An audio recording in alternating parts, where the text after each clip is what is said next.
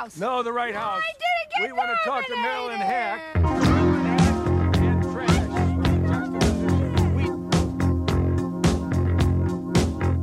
I'm from Canada Water.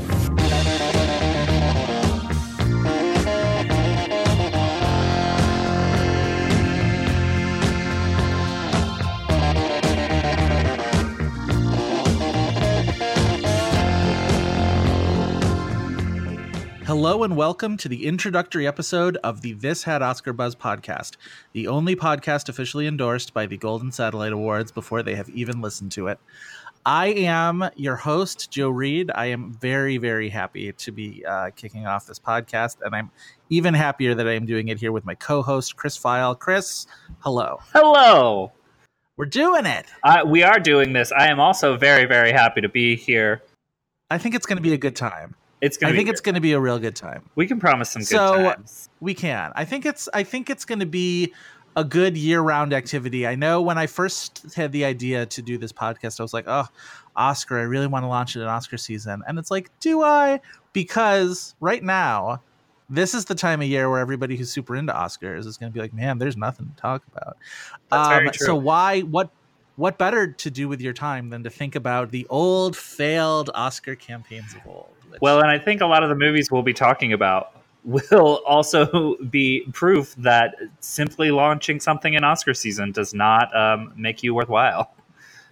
That is for sure true. Um, if the title "This Had Oscar Buzz" didn't do most of the heavy lifting for you, and maybe it did, um, every week here on this podcast, we are going to be talking about a different movie that once upon a time had these sort of big Academy Award aspirations, and whether that's because it had the right director or the right stars or the right studio or it was opening at the right time of year or the subject matter was very sort of Oscar friendly. The term Oscar bait, you know, we throw that around with impunity. Nobody pays for their actions when they throw around a term like Oscar buzz. And yet, um, what does that mean? What does that mean when, you know, a movie has it? And what does that mean when a movie has that Oscar buzz and it nothing happens to it? It sort of, you know, dies on the table. And what we've been saying, Chris and I, is that, you know, we're gonna do the autopsy after the film's Oscar hopes have died. That is very true. Um, so, how do you think we should be qualifying these movies for our listeners? Like, what would you say would make a movie that we would be talking about versus one that doesn't? Chris, I'm so glad you asked. Honestly, I'm so glad you asked. Um, Did I call them readers already? That's not going to be the last. uh, I don't know, but I do that all the time. And honestly, you know what? These listeners can read, so you know what? I'm gonna call them readers. They are much farther along than Kate Winslet was in The Reader, a movie that would not be considered for this hot Oscar buzz because you know what? That movie made it.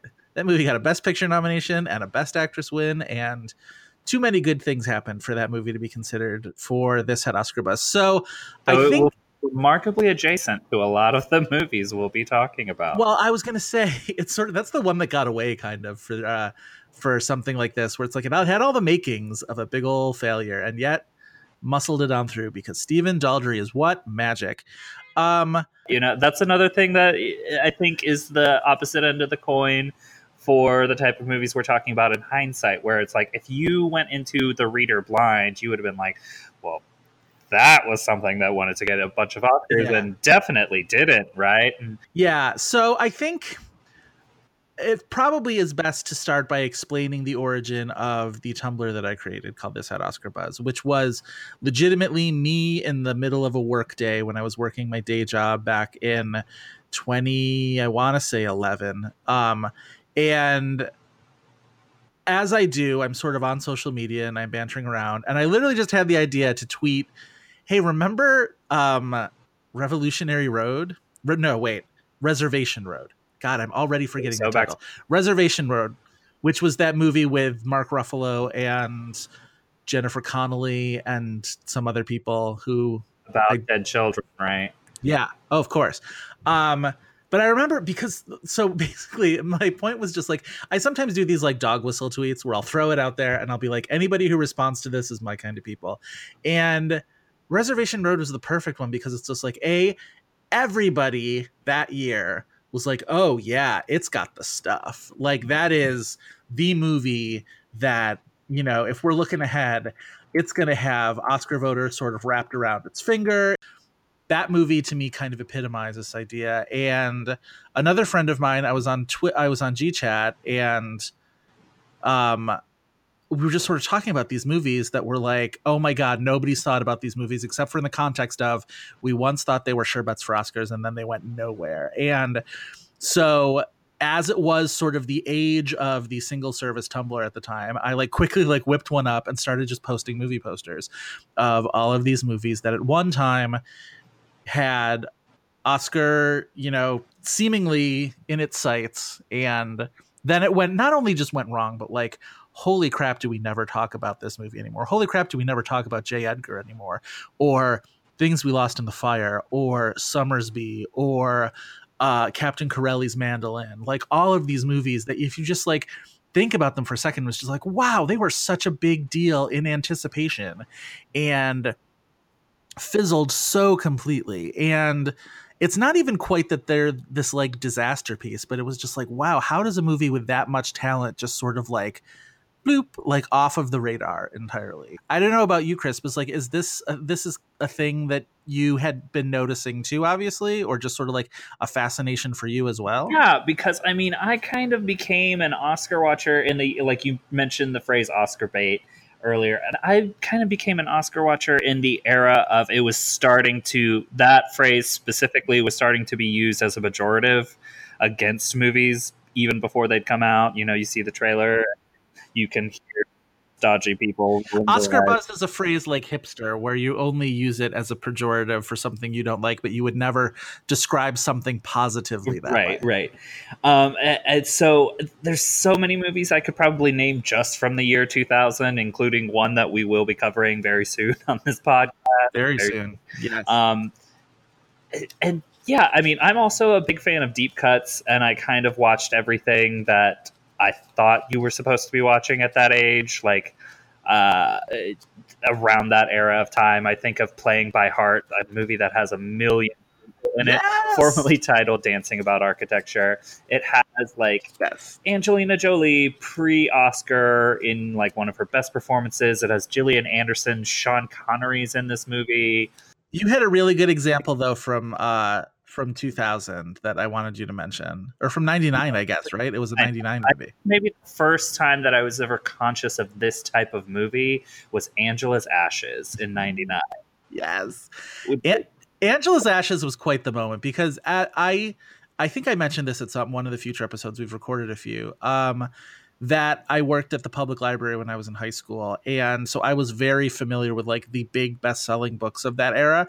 And Angela's Ashes, we could not keep on the shelves like that. And part of that was we were in sort of this like Irish Catholic community but like holy crap was that our like most requested book of that first year that i worked at that library. And i remember being like oh god they're gonna make a movie out of that? That's gonna be like you know books are the same things as movies. Like clearly that's gonna do as well. And, and they got alan parker because i read was in like fifth grade fifth or sixth ah! like this is serious stuff. I have to read this. Of course. very serious movie that's going to win an Oscar. So uh, read this. So I I succumb to that just like the masses. Who am I to judge? Yeah, mine was mine. Sort of my touchstone for this came a little bit later. I was I was certainly aware of movies that had buzz and then fizzled away, but I remember seeing in 2002 um the Four Feathers. Oh God! Do you remember yes. the Four Feathers with Kate Hudson and Wes Bentley and was it Casey Affleck? No. Who was the other boy? The Heath Ledger. It was yeah, Heath yeah. Ledger and Wes Bentley and and Kate Hudson, and it was directed by Shekhar Kapur, who had just done um, Elizabeth. Not just, but like four years earlier, had done Elizabeth. And I remember thinking, and then I saw the movie, and I remember being like, hmm, I don't know. Like, I don't know how this thing is going to sustain this, you know, Oscar momentum that it seems to have, even though it looks, I thought, like, cinematography is beautiful. That really is the dead giveaway for the failed Oscar buzz. It's just like the cinematography, honestly, was breathtaking. Um, and you don't want to talk about the acting or the story. Um, but I remember thinking that after the Four Feathers was just like, man, all of that for nothing. All of that, and then like nobody ever talks about, thinks about anything about uh, the Four Feathers. So I think both of us sort of have this kind of idea of if we want to put parameters on the idea of like what counts as a movie that we would consider for this podcast, I think it's almost like a you know definition of pornography. You know it when you see it, but we're not going to talk about a movie on here if it got any kind of Oscar nominations in any major category, which is picture director, any of the acting, any of the screenplays. Yeah, we can make a concession if it maybe had a below the line nomination and maybe just one or two. Like, don't, we're not getting crazy here, but uh, if it won a below the line Oscar, Right. I would rather not talk about something in the guise of Oscar failure if you can be like, yeah, but it won an Oscar. Like, you know, super fair enough. Like that sort of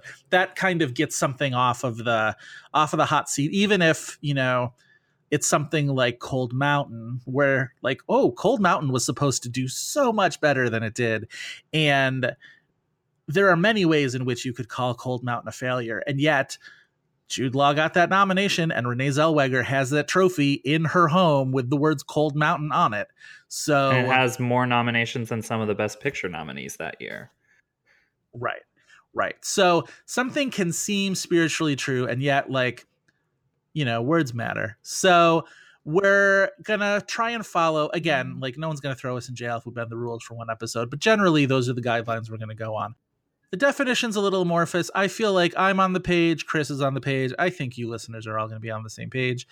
I think we're going to have a really good time. We're going to be talking about some movies you fully forgot about, some uh, actors and actresses we all love who have all, you know, made their mistakes. And I think it's going to be a really good time. We're going to remember some Oscar ephemera, which, what better way to spend your morning commute is that? So, uh, we hope you'll be here next week. Next week, we're going to kick off the podcast with our episode on the 2003 film Mona Lisa Smile. Chris, is there a more perfect way to kick off this podcast? Um, uh, we could have taken audio files and knocked on the door in some of some church in a ritualistic fashion, the way that Mona Lisa Smile begins. I mean, what better t- way to release it than the way that our first movie does it. But I, I don't know how we would make that work. And I'm not Julia Stiles.